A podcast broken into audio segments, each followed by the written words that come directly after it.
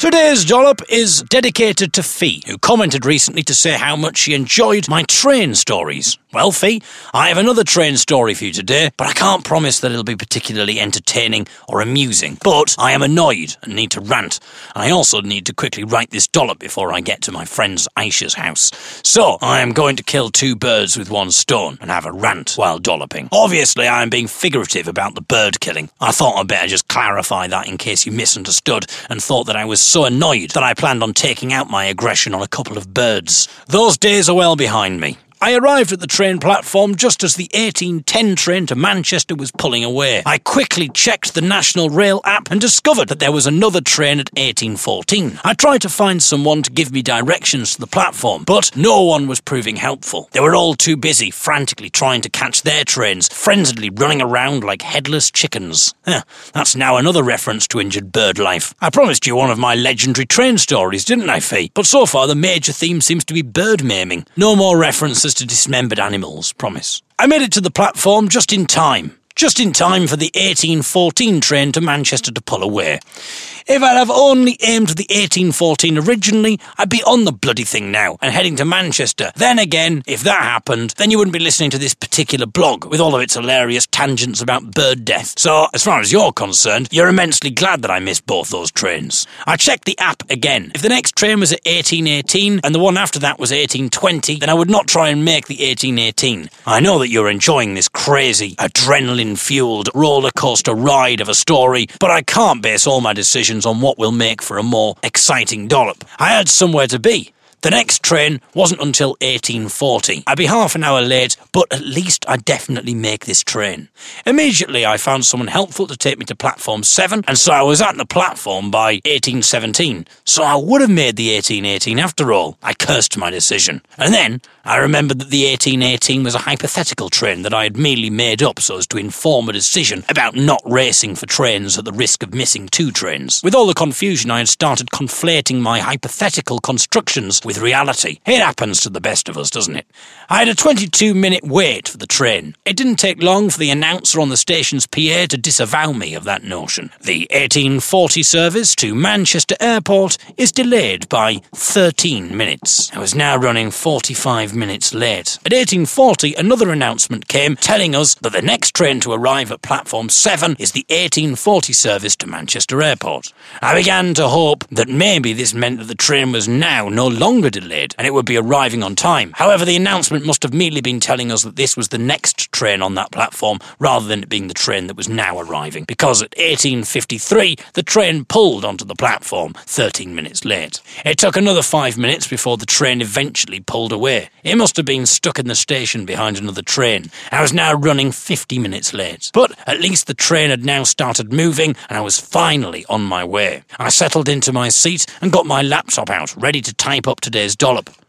I didn't intend to write about this train delay. After all, it's not much of a story. We've all been delayed by 50 minutes before. It's not really anything to write home about. Certainly nothing to write to a few hundred people online about. Okay, obviously I've managed to use my amazing storytelling skills to weave this into an incredible, epic, dramatic, thrilling hellraiser of a tale. But if that had been the end of my travelling woes, then I wouldn't have bothered telling you about my journey. I intended to write a blog about something that happened to me at Sainsbury's today. Yes, I know, a Sainsbury's story, even more popular than my train stories.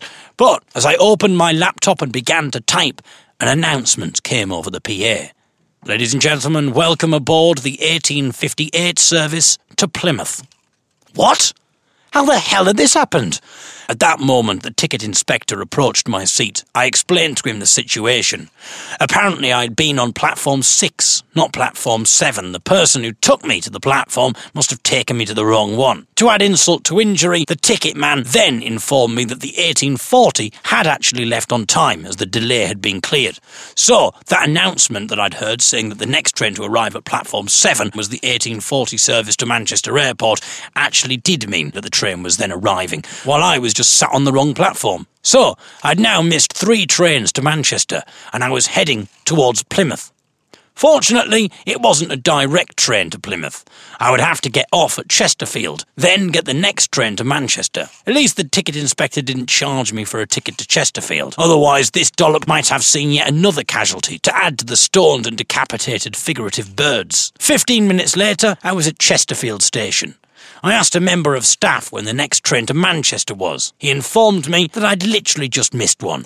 I would have a half an hour wait. Providing there were no more issues, I was going to be two hours late. I wrote this last sentence on the train. The train then pulled into Manchester, so I closed my laptop and alighted. The final bit of my journey was a tram ride. I arrived at the tram stop just as my tram was pulling away. Fortunately, after 10 minutes wait, I am now on the tram, so I better end this dollop here and upload it because I've already kept my friend waiting for over two hours, and I think I might be pushing her over the edge if I then arrived at her house and then spent the first 20 minutes ignoring her whilst uploading the dollop. And I don't want to be pushing anybody over edges, otherwise, that might be yet another casualty to add to the list. David's Daily Digital Dollop, Dollop 267. Oh, did you hear that sound? You might be thinking, dare I dream?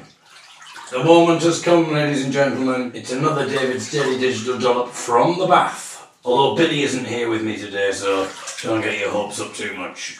I've got to head out again this evening, and before I do, fortunately, no trains will be involved. So I thought, as I prepare myself, as I groom myself, oh yes, you'd be amazed at the positions I can contort into.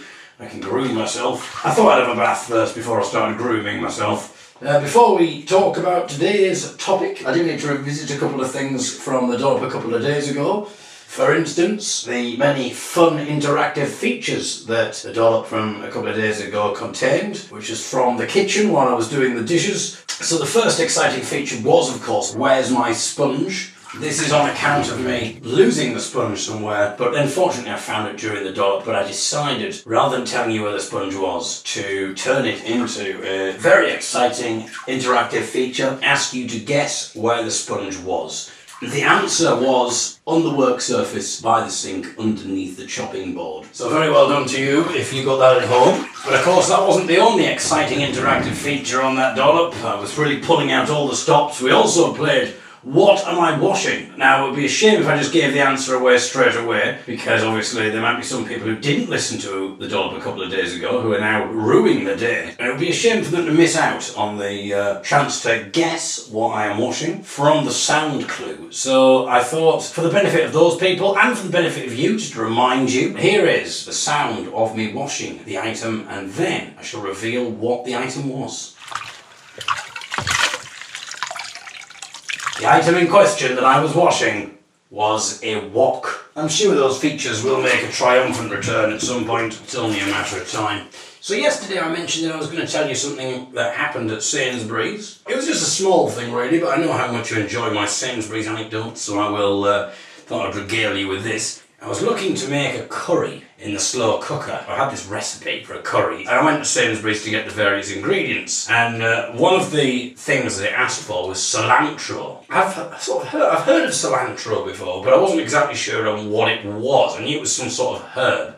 But anyway, we looked all over for cilantro at Sainsbury's and they said, Oh, I don't think we have it. And I thought, You must have it. There's no reason not to have cilantro. I mean, it's you've got everything else. I mean, we had all sorts of unusual herbs. Anyway, she went away to investigate and she came back and said that apparently one of the shop assistants reckons that cilantro is the American name for coriander. Of course, as soon as we knew that, we managed to find coriander absolutely fine. Anyway, the person who was taking me round said, I wonder why they call it something different. And I said, well, I assume that cilantro maybe is the Latin term and coriander might be an anglicised term or something, maybe like a European name. At which point the woman said, oh yeah, it's like um, America call pavement sidewalks, don't they? She had quite a slow, drawn out voice. She didn't seem, I don't want to cast aspersions, but she didn't seem like the kind of person who might be listening to David's Daily Digital Dollop. She didn't possess that much erudition, I don't think. She didn't seem like a David's Daily Digital Dollop listener. If Michael Hughes had a blog,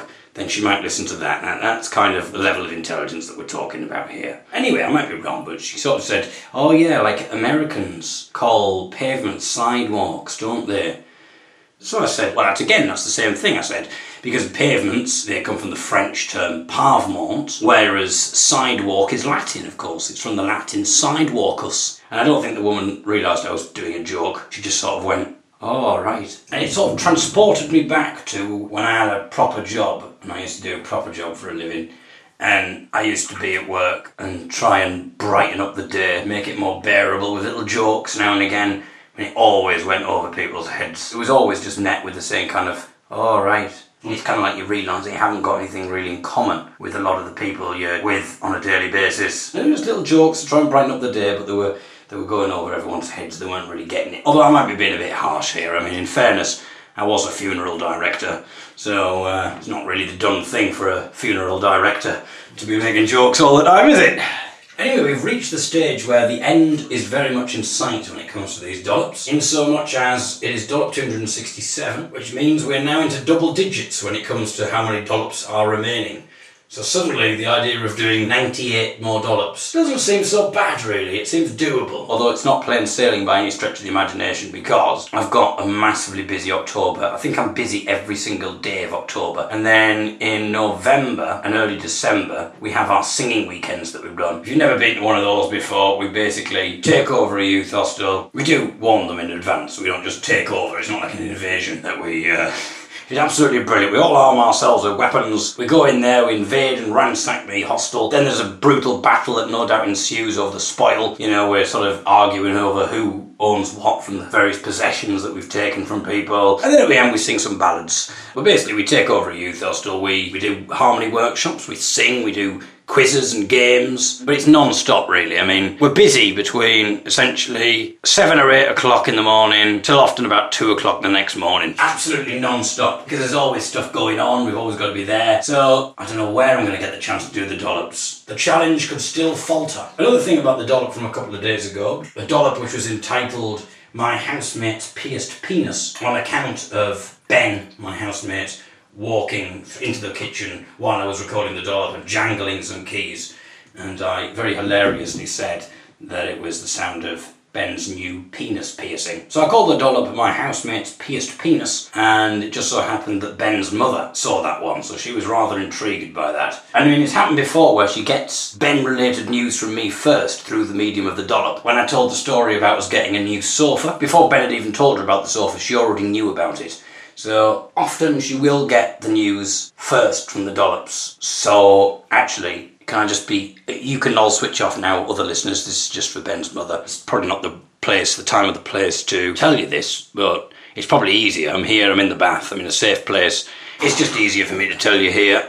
So if everybody else wants to switch off, I'm just talking now to Ben's mother. Thank you very much, everybody, for listening.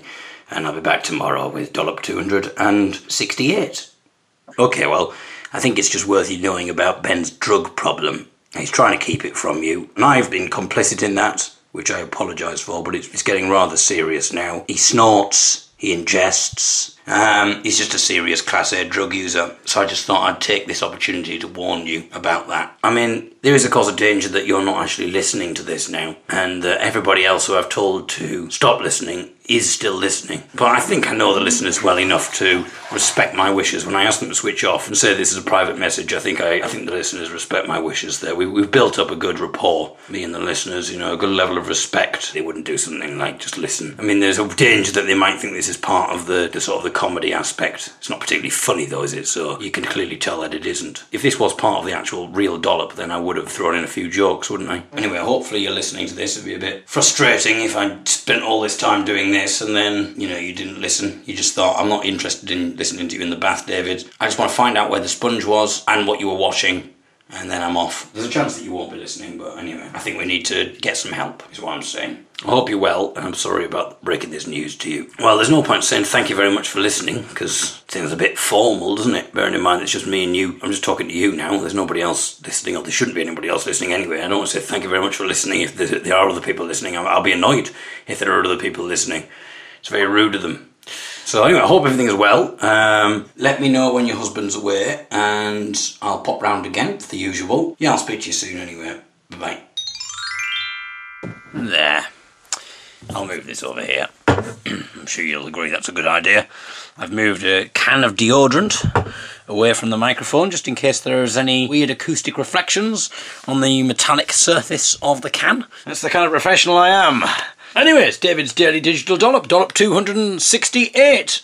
Dollop 268. Who do you appreciate? David Eagle. Thank you for listening, everybody. I am currently working on the Young'uns in the Mix. It will be ready for Monday. So I've been working on that for the last day or so.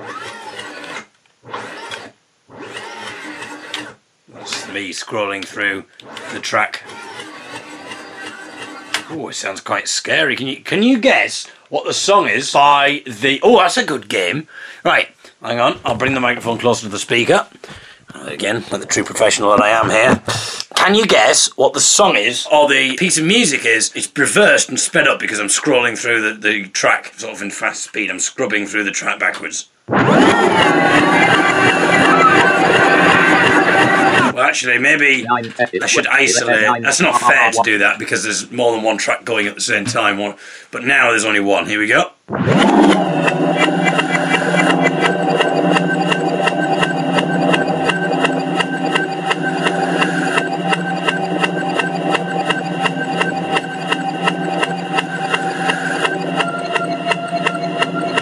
Bit of a clue there.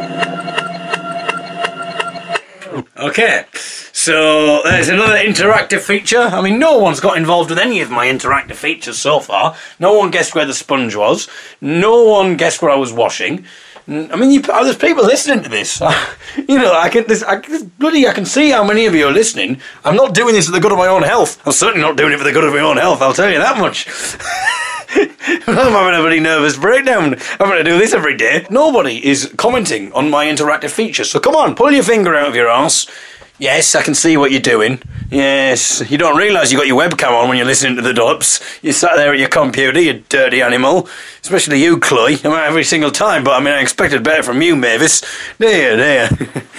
anyway, what is the piece of music? I will play it again at the end and feel free to interact or just not bother if that's the way you want to play the game. Fair enough. But I know you're out there, so stop. Don't think, oh, you won't know we're listening. It's my guilty pleasure. That and put my finger up my arse. that's my two. The only the two things that I do to relax. Guess what it is, and I shall reveal tomorrow. I shall be going downstairs to the kitchen to wash the dishes. Something to look forward to again, ladies and gentlemen, twice in one week. Oh my goodness, I really do pull out all the stops for you as far as these dollops are concerned. I shall be doing that, not really for any particular entertainment reasons, just because the dishes need to be done. And also, Elsa is going to go to sleep in the next few minutes, so I shall go downstairs so as not to disturb her. She can uh, listen to the dollop in its uh, another time. I'm sure she will in its edited form. She's very lucky. I mean, sometimes you know she can hear what I'm saying. You get the the edited highlights, but she, if she wanted to, could also get the unedited version as well. Sometimes I do catch her standing outside my door, and I think she's got like a recorder, and I think she is putting together a kind of a bootleg dollop series. I think that's what's going on there. So it's going to have all the bits that I take out. So I think that's what she's doing, and I've already caught her. I wasn't sure what she was doing at first, but she's been messing around on the, the on sort of Photoshop and using various sort of art programs, and I think she's creating the artwork. I think that's what she's up to. And I've already seen her as well with wrapping paper and wrapping up lots of. Actually, why would she be wrapping them up? she hasn't put the CD in the thing yet, the DVD. That doesn't make sense. Anyone would think I'm making this up. I haven't thought it through. Um, I've been foiled. Anyway, we have a comment to read out. It does not pertain to yesterday's exciting interactive feature, but it does pertain to another question that I posed to you regarding the dollop, the musical. Which dollop would like me to turn into a musical? Uh, we'll come to that very shortly, but first, it's time to reveal, before I go downstairs, it's time to reveal the answer to the mystery piece of music competition. The feature hasn't got a name. So The Young'uns in the Mix is coming out tomorrow, and I accidentally pressed one of the buttons on the computer and it started scrolling through one of the tracks on the mix. And it scrolled through at high speed and in reverse because it was scrolling from right to left. And so I played the clip and I said, What is the piece of music? Can you identify it? So here is the song as I played it to you. Gameplay. Part one. Part Miss Red, part one. hold it. Ah, okay, this is what I played.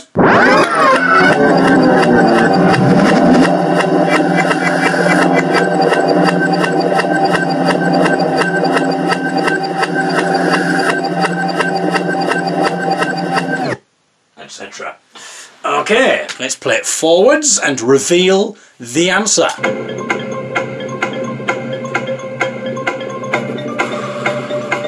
Yes, my friends, it is of course. As I roamed out Well, it's not. It's not that. Ignore that bit. It's just the next bit of the mix on deck eight, if you're interested. on one name, Yeah. So it was the countdown theme tune. There you go, which will feature in the mix at some point. You can look forward to seeing how that factors into the mix. Tomorrow, the Young'uns in the Mix will be released. Anyway, let's go downstairs. Okay. Okay, so we have a comment from Jill on Dollop 268 yesterday. She says, I think the first Bath Dollop may be turned into a musical. The fact that you mentioned me may or may not have something to do with my choice. I don't remember mentioning Jill, but I do a lot of these and I can't even remember. I remember Billy was in the bath with me, but I don't remember. Oh dear, my goodness. Okay, it's time for a new feature. What have I just dropped? Okay, come on everybody, join in. Get involved.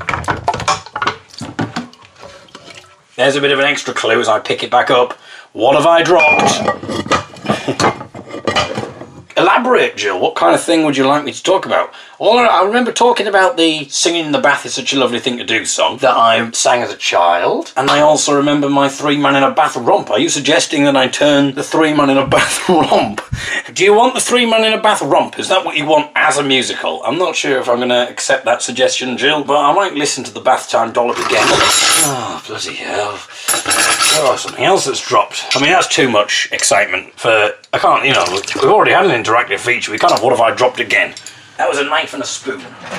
Anyway, any more suggestions for which dollop you would like turned into a musical? You are very welcome because at the moment, if I don't get anything by like a week or two, well, I say that I've got no bloody time anyway to do this. It'll happen at some point anyway. Like before Christmas, David's Daily Digital Dollop the musical. You've got quite a bit of time to get your suggestions in. I mean, maybe it'll be this. When I dropped whatever I dropped. I'm not going to tell you what I dropped, but maybe that will feature. Okay, I'll tell you what it was. It was a pan. That's what I dropped. The reason I've decided to tell you what it was is because now we can brainstorm or mind shower. I think you've got to say in these politically correct days because brainstorm sounds a bit like what you do if you have. Is it epilepsy or something? Who's our political correctness correspondent? Feel free to get in touch about that. So, you know, for instance, this is the kind of thing I could do. Wham! Bang! I dropped the pan.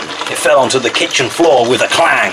Stooping down to the ground, I began to pick up the pan. But then, oh damn! A spoon fell onto my head. It's a good job it wasn't a plate or I'll be dead. Today, gravity is being. Oh, nearly dropped. There's a bit of sound effects there. Today, gravity is not being kind. It's hard to do the dishes when you're totally blind. I'm not totally blind, but it's scanned better. It's not hard to do the dishes when you're blind, but it, it rhymes. So, that kind of thing. I mean, I've just come up with that spontaneously. So, just imagine what I could come up with with a bit of effort. So now you're interested, aren't you? David's Jelly Digital Dot the musical. Now you, you weren't so sure before, but now. Well, what can I do for the three man in a bath romp? It's time for the three. I don't know why I'm rapping. It's time for a three man in the bath romp. I'm so excited at the bit I do chomp. But whose bit I'm chomping is none of your business. Trust me, what we're about to do, you don't want to witness. The clothes are off, we're getting naked and wet. But the thing is, we're not even in the bath yet. I don't think I need to offer an explanation. Let's just leave that to your imagination. You can probably work it out, you can probably do the math. We're having a three man romp in the bath. Now, maybe actually it wasn't such a bad idea after all, Jill. So that's the kind of thing I can do, ladies and gentlemen. I'm not even writing this, I'm just, I'm washing the dishes and singing at the same time, making up a song.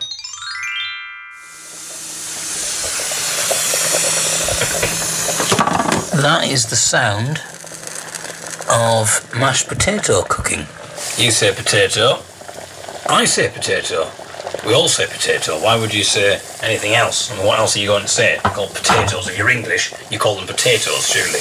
I wonder how that is on French radio. Because you know that a lot of English songs are translated into other languages for foreign audiences. I wonder if there's a version of that song, the sort of the French or German market, and it just doesn't really make any sense. I mean, the song doesn't really make that much sense anyway, but for a French audience, it'd be even more confusing. It'd be like, Vous parlez pomme de terre, euh, je parle le pomme de terre. It's like pond de tar. Why would you call it pond de tar? the French are getting very confused by this. I can't remember what tomato is in French. I mean, Elsa could probably tell me. Well, she could tell me because she's French. I say she could probably tell me. I'd imagine she knows how to say tomato. Tomat! It's just bloody tomat, isn't it? I don't even have to go and ask her. So then it would, so it's basically the song would go. Vous parlez pomme de terre, je parle pomme de terre. Vous parlez tomate, je parle tomout. Maybe that's how the song goes. And the French are just getting very confused. I don't know if it would be. Would it be less confusing? I think the difference is tomato, tomato makes sense, but potato, potato doesn't make sense. So, uh, but I don't know whether the French would have an equivalent of that. They probably all just say tomate. No one probably says tomut. Tomate, tomut. Pomme de terre, de terre. And then I don't know how you sing. Let's call the whole thing off in French. Je parle pomme de terre, tu parles pomme de tarte. Je parle tomate, vous parlez tomate. Pomme de terre, pomme de tarte, tomate, tomate. Let's call the whole thing off. Whatever the French would be. I'll find out from Elsa. Elsa, how do you say let's call the whole thing off in French? What Let's call the whole thing off. On peut tout arrêter Un putter tality. Arrêtez. Ality. Un putter ality. On peut tout On peut ality. Oui. On peut ality. Okay. It's a good song. So we go. Tu parles pomme de terre, je parle pomme de tarte. Tu parles tomate, je parle tomoute. Pomme de terre, pomme de tarte, tomate, tomoute. Uh, Oh, I forgot it. Oh, palais. What's the rest of it? Au palate. On peut tout arrêter. Un peu tout alate. That's what I need. Alle. Arre. Um, well, let's. I, I, you say arrete, I say alate. Let's call the whole thing off. Um, it's uh, breastfeeding. breast alate, alate means breastfeeding, all right? so, no, let's call the whole thing breastfeeding. Feel free to join in, Elsa. Parles pomme de je parle pomme de tarte. Tu parles tomate, je parle tomoute. Pomme de terre, pomme de tarte, tomate, tomoute. Oh non.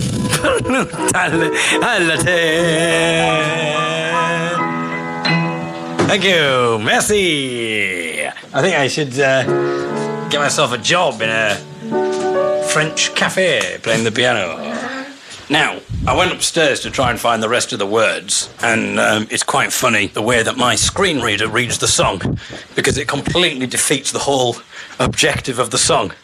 So let's hear the screen reader. You say either and I say either. You say neither and I say neither. Either, either, neither, neither. Let's call the whole thing off. You like potato and I like potato. You like tomato and I like tomato. Potato, potato, tomato, tomato. Let's call the whole thing off. There you go. so they don't really disagree on that much. The only one that they disagree on is potato potato, which I think is ridiculous. I think he's just saying potato to be contrary. He knows it's not potato. I mean, I can understand tomato tomato, but there, in that version, my screen reader version, so the lyrics don't really translate to screen readers. I mean, if that wasn't a song, if that was a poem, you know, and I was reading a book of poetry with my screen reader, and my screen reader started reading that, well, what the bloody hell are they going on about? You say neither, I say neither. You say either, I say either. I think the marriage guidance counsellor would be very confused at this point. Does it really matter if one says tomato and one says tomato?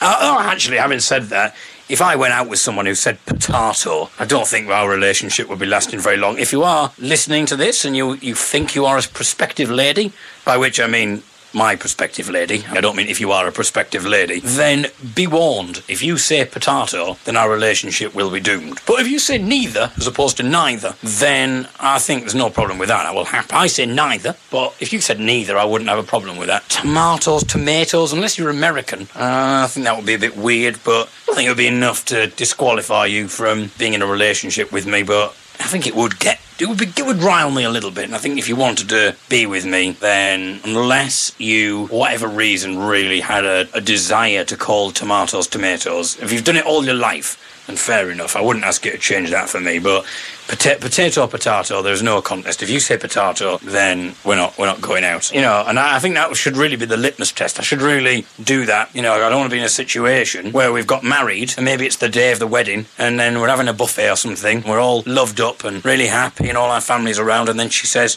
"Oh, David, this buffet is amazing. Have you tried the potato salad?" Ah, and I went, the, the what? The potato salad. Ah, and I went, the potato salad? Oh, I don't believe this. Right, let's get it annulled. Annulled? What do you mean annulled? You know, like terminate the wedding. We're getting it annulled. Annulled? You say annulled? I say annulled. Oh, bloody hell. Right, we're definitely calling the whole thing off.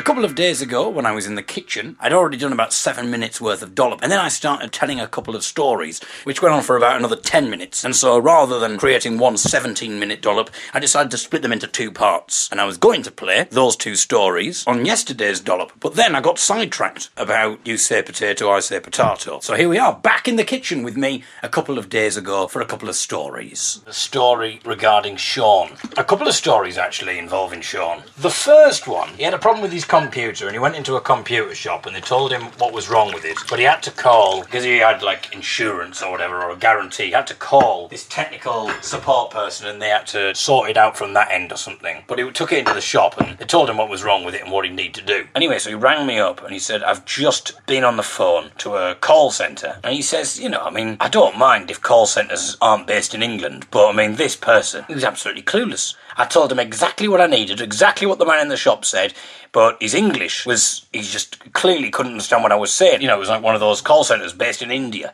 and he just had absolutely no idea what I was talking about. There was clearly a language barrier there, and it was just getting more and more frustrating. I couldn't explain to him what I wanted, he wouldn't listen. He kept talking absolute gibberish, so in the end I had to hang up, and I'm to have to just call back another time and hope I don't get him again. I said, well, what happened? Like, what did you say? He said, well, I just said exactly what they said in the shop. You know, I'm not very technically minded, but I just said exactly what they told me in the shop, what I had to say. I said to him, I've got a problem with me mortarboard. I said, you what? He said, yeah, I've got a problem with my mortarboard. That's what they told me in the shop. Say you've got a problem with your mortarboard and they'll know what you're talking about. But he had no idea. He got all confused. He kept saying motherboard. You've got a problem with your motherboard. I said, no, I ain't got a problem with my motherboard. I've got a problem with my mortarboard. He said, I don't know what you mean, a mortarboard. Do you mean motherboard? I I probably don't mean motherboard. I said mortarboard. And I just kept saying mortarboard. And he kept saying motherboard. And I don't have a clue why he thought I was saying mother. I was saying mortar. Clearly saying mortar. Oh, absolutely ridiculous it was. You know, clear language barrier here. And that's the problem. He just couldn't understand my accent at all. so I had to explain to Sean that the fault didn't lie with the Indian call centre person, and that the fault and the miscommunication lied solely with Sean, who clearly misheard what the man in the shop had said to him, because there's no such thing as a mortarboard when it comes to computers, it is a motherboard. So it took him a while to believe me. He said, I'm not sure the man in the shop said mortarboard, David.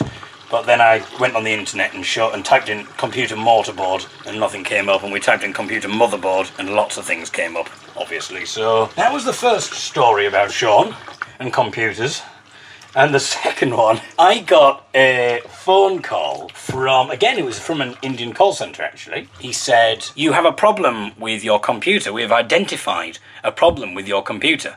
Well, straight away, alarm bells are ringing because I was thinking, well, why would you know what's going on with my computer? Like, why would you? That doesn't make any sense. You have a problem with your Windows computer. So we've got quite a few Windows computers in the house. Which one? And he just said, all of them. They've all been infected with a virus, and we've identified this problem, but we can fix it. And straight away, I knew it was a, clearly a hoax. I mean, how are these people getting this information? It clearly didn't make any sense. But I thought I would go with it anyway. I said, oh dear. So I thought I'd go with it. I thought, well, I'll have a little bit of a fun. Because I thought, well, well, I wasn't really doing anything particular that day. This is quite a while ago now, like sort of 2008 or something. I was unemployed. I wasn't really, I didn't really have much to do with my time. It was all fine. I thought I might as well keep this person on hold for as long as I can, because then it'll stop him potentially doing something to someone more gullible, someone more vulnerable, like maybe someone who's a bit older or something, who doesn't, you know, not as computer savvy. It's not going to work on me, but it's, it clearly probably does work with someone. Hence, this is why they want to do it. So I said, oh, what do I need to do to fix the problem? He said, well switch on one of your laptops. I can give you something to type in, and that will tell us whether that is the computer that has the virus on it, because it will come up with with a, a string of text. Anyway, so he gave me loads of stuff to type in. And I didn't want to type it in because I thought, well, goodness knows what it's going to do. It might break the computer. But I pretended to, and it was quite a long string of stuff that he wanted me to type. Anyway, so he gave me a massive string of text. And I now and again would say, oh, bloody hell, I've typed in the wrong letter there. Let me just delete that. Oh, bloody hell, you won't believe what I've done, my friend. I'm, I'm a bit nervous, you know, and I was thinking about having this virus. I've, I've uh, accidentally deleted the whole thing. We'll have to start again. and he's clearly trying to stop himself getting annoyed. you know, these con artists, they haven't got much patience. So he's uh, he has to start again, and I did that at least twice. oh, I was like, right, okay, I think I've waited until we write the end. And I went and he's like, okay, now press enter. And I was like, right, okay, enter. Oh, bloody hell, I've hit the backspace, haven't I? I've deleted it again. like, well, fancy putting the backspace right above the enter key. You know, it's so big as well, so easy to hit. Absolutely ridiculous. We're going to have to do it again, my friend. it went on for ages, and he's t- trying to temper himself. And I thought, well, it serves him right for being such a hook. I was having a great time because it's very rare that you actually get one over on a con artist. You know, you, you know you're being conned. You know he's trying to scam you out of money or something. He's going to try and steal your information or he's going to do something. I was having an absolute whale of a time. Anyway, so then I was like, right, I've got it, I've got it. I'm pressing enter. And I pressed enter, and then you could tell, finally. And his hopes started soaring. It's like, okay, sir, so what have you got? I says, oh, hang on, you won't believe it. Me batteries ran out on my laptop. I thought I had it plugged in. Me batteries ran out. Just a second, I'll go and plug it in. Hopefully it's remembered all that text that you gave me, because that'll be annoying, wouldn't it, having to put that in again. Even though it was taking absolutely ages, he must have thought it was worth hanging on. He thought, I've got someone here. I'm conning him. He's obviously an idiot. He can't. He keeps hitting the backspace. His batteries run out. You know, I mean, he's clearly an absolute idiot. He has no idea about computers. If I could just be patient, I'll get loads of money from this one. Because that was the thing. Like, I knew it was clearly a hoax as well because he was offering this for free, seemingly. He didn't like mention any money or anything like that. So it was clear that he was looking for like credit card details or something, or he was going to steal some information and charge me to get the information back or something like that. You know, no one. It's not like a philanthropic organisation that just calls you up, going, "Okay, we've just been looking at people's computers." You know, not not in a hacking kind of way, just in a security way. You know, we're sort of the neighbourhood watch, but an IT international version. That's what we are. We're just a bunch of nice people from India who like to help people if they've got viruses on their computer. And the fact that it costs us to do this because it's an international call, and we make thousands of these on a daily basis, is neither here nor there. We we're a philanthropic group. Anyway, so he holds on, and then I pretend that I can't find my plug. And I'm like, oh, this is bloody typical. I put my plug down somewhere. Let me try and find it. Hang on a minute. So I took a good couple of minutes looking for the plug. Eventually I found the plug. So I plugged the thing in and then restarted the computer and I said, You won't believe it, my friend. The thing that you got me to type in, that long bit of text, it's gone, unfortunately. We're going to have to do it again. Um, so he was getting a bit annoyed, but he was trying to temper it because obviously he didn't want to put me off. So I was like, And I do apologise. I have to say as well, you've done this out of the goodness of your own heart, essentially. You've rang me up to tell me there's a problem with the computer. You know, you're paying for the call. You, it's an international call, all the way from India. You know, you've called me up in England to help me with my computer problem. And I've hardly repaid your generosity, have I? I mean, I've spent 15 minutes, I've accidentally deleted the text, then I've lost my plug. I, I, I really do apologise. Anyway, give me that bit of text again, and again, I, I do apologise. I mean, really, I should throw you a bit of money your way, you know, because you're doing this out of the goodness of your own heart. But uh, we'll, we'll talk about money uh, later, shall we? But I'm not going to see you go without for this. This is very generous of you. and he seems absolutely confused now. He's going, so will you just type in the text? And I'm like, yes, yes, okay. of course, my friend, of course, sorry. So he gives me the text again, and I type it in, and he says, okay, press enter. I said I'd pressed enter, and then he's like, okay, sir, and what's on the screen? And then I just stopped. I just didn't speak. And he said, hello, sir. And I didn't speak. And I just kept not speaking. Hello? Hello? Hello? Hello? And he was getting more and more annoyed, again trying to hide it just in case I'd gone somewhere and say, hello, sir, hello, hello, but nothing. I just thought, I'll just keep quiet and just see how long it goes on. I think I'd managed to keep him on the phone for about 40 minutes, I think, all in all, which I think is quite a good achievement, considering we didn't actually get anywhere. And I think because of that, I saved someone potentially being rung up that day and having their information stolen. I then went on the internet and I researched this company because they said they were from some kind of computer, like computer help desk or something. So I searched for it on the internet and it brought up basically that it was a scam.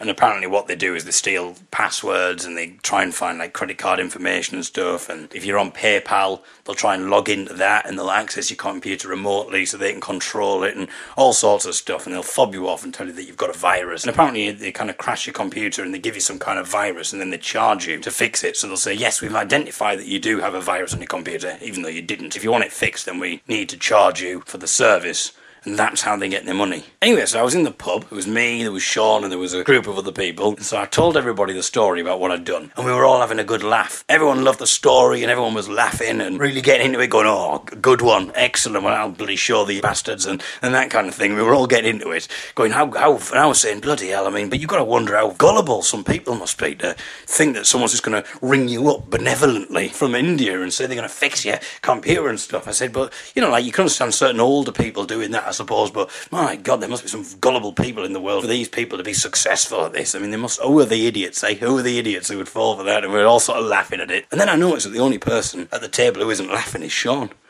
And someone says, "All right, Sean," and he says, "Well, the thing is, I got a phone call today from uh, a call center in India."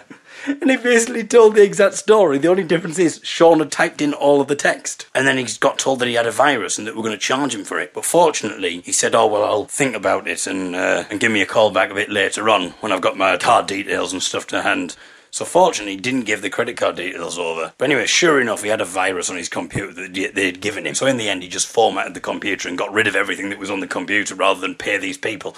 But I cannot believe that he fell for the scam. Thank you very much for listening to today's Dollop. I'll be back tomorrow with a special dollop. A bit of a treat, a much anticipated dollop. A reminder that the Young'uns in the Mix is now up on the Young'uns podcast page and the David Eagle's Pick and Mix page on my website, so feel free to check that out. But I shall be back for Dollop 272 tomorrow. Thank you for listening. Goodbye.